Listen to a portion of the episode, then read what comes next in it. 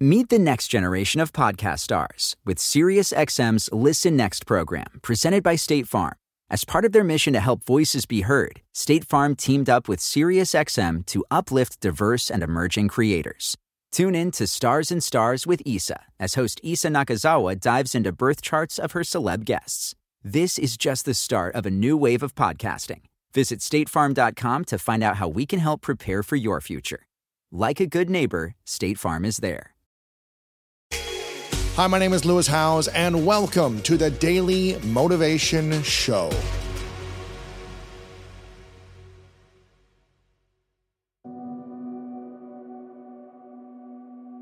I think there's a number of things in a relationship that become the cornerstones of the demise, okay?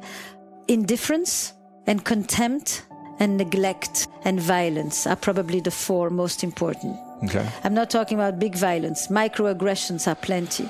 Indifference, when you start to feel like the other person fundamentally is not really caring about you anymore, or you don't care about them. What they feel, what they think, who they are, what they're about. Mm-hmm. just don't care. You've lost you just- interest. but it's more than losing of interest. Mm. It's also when you are indifferent, you degrade the other person. They're less important to you. They don't matter. Mm. And ultimately, what we feel in relationships is that we matter. That is the essential reason for connecting to people is that we are creatures of meaning. Right. I matter to you. I'm someone. You care about me. You're proud of me.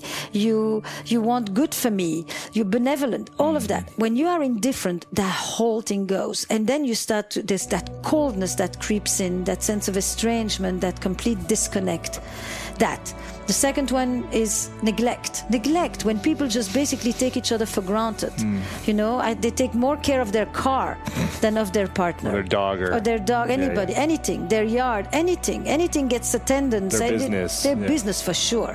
Their business for sure. You know, everything gets priority, everything gets reviewed, evaluated, attended to, 360s, you name it. You know, new input. You, you, my God, it's like people have this idea that they put it all in when they were dating.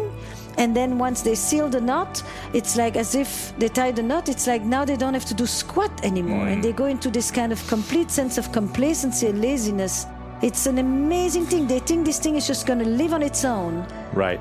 like a cactus. Right. Violence. Violence, the abuse, the level of, of disrespect. I mean, most people talk nicer to anybody else than their partner when a relationship Why is that? Because you can't get away with it. Because if you talk like this at work, you're gone. Hmm. Because if you talk like this with the police, you're gone. Because if you talk like this on the street, you're being punched.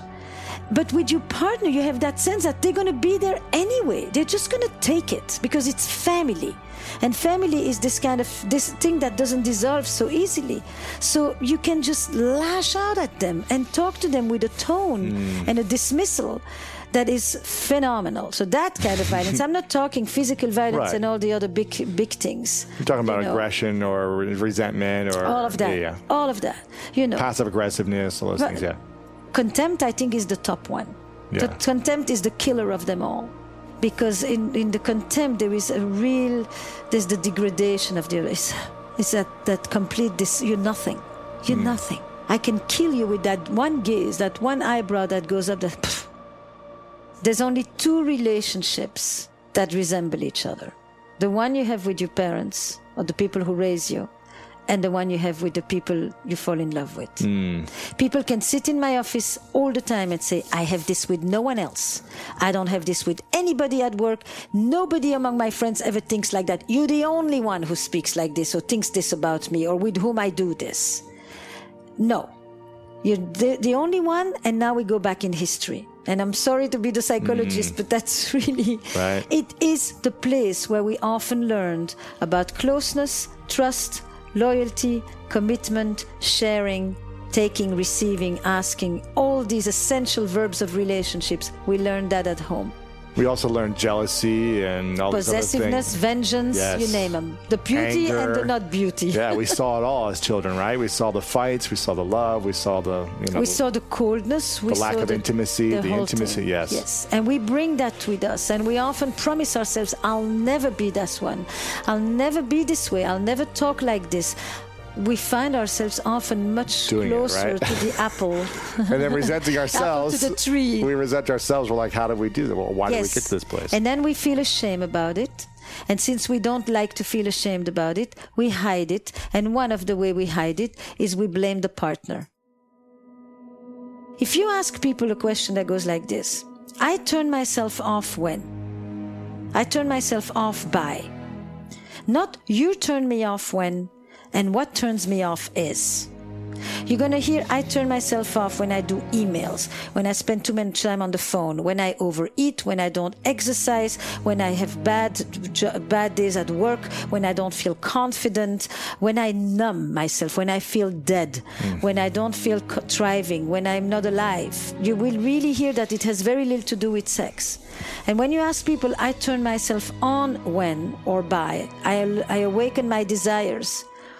Not you turn me on when, and what turns me on is, which is, i.e., you're responsible for my Right. wanting. Right. What people will talk to you about is when I'm in nature, when I'm connected with my friends, when I get to do my sports, when I play music, when I listen to music. It- it- it's stuff that gives me pleasure, that is alive, that is vibrant, that is vital, that is Mm. erotic in the full sense of the word as life force.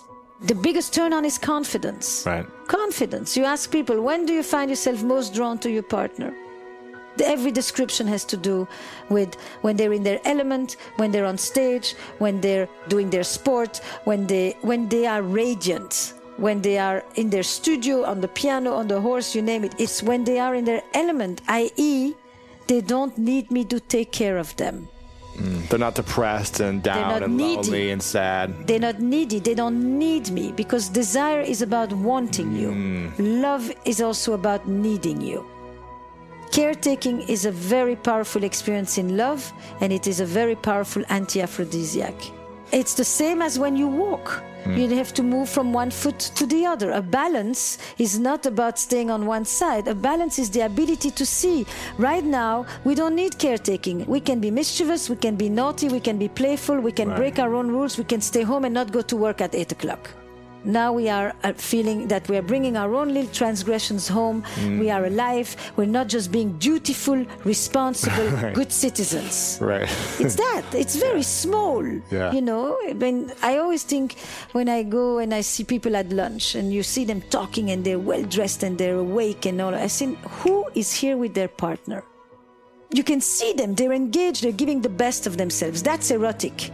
No, the majority are not there with their partner. They're there with their friends, with their colleagues. Their partner Right. is going to get the leftover when they come home at night. Right. Sorry, you know what? Forget the night date. Meet at lunch when you actually have energy. Hmm. You know, when you and, and and in the middle of the day like that, when you're awake, when you have something to offer. It's a very small thing, but they don't do it. They don't do it, and you say, why not? Why not? Why don't you stay an hour extra at home in the morning and not just because when you have a headache? Hmm. And just say, this matters to me. We're going to take this hour, and there's nothing else that matters in this moment, but just you and I to be together, to check in.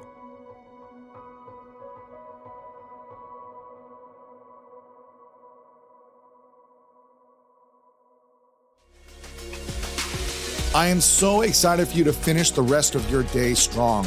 If you enjoyed this episode, make sure to click the link in the description and it'll take you to the full episode of my other show, The School of Greatness.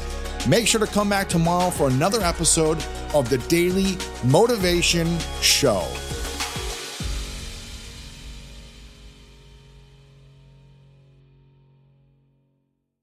Meet the next generation of podcast stars with SiriusXM's Listen Next program, presented by State Farm.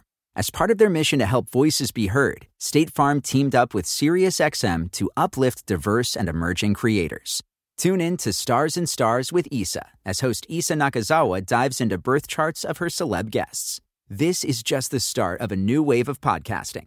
Visit statefarm.com to find out how we can help prepare for your future. Like a good neighbor, State Farm is there.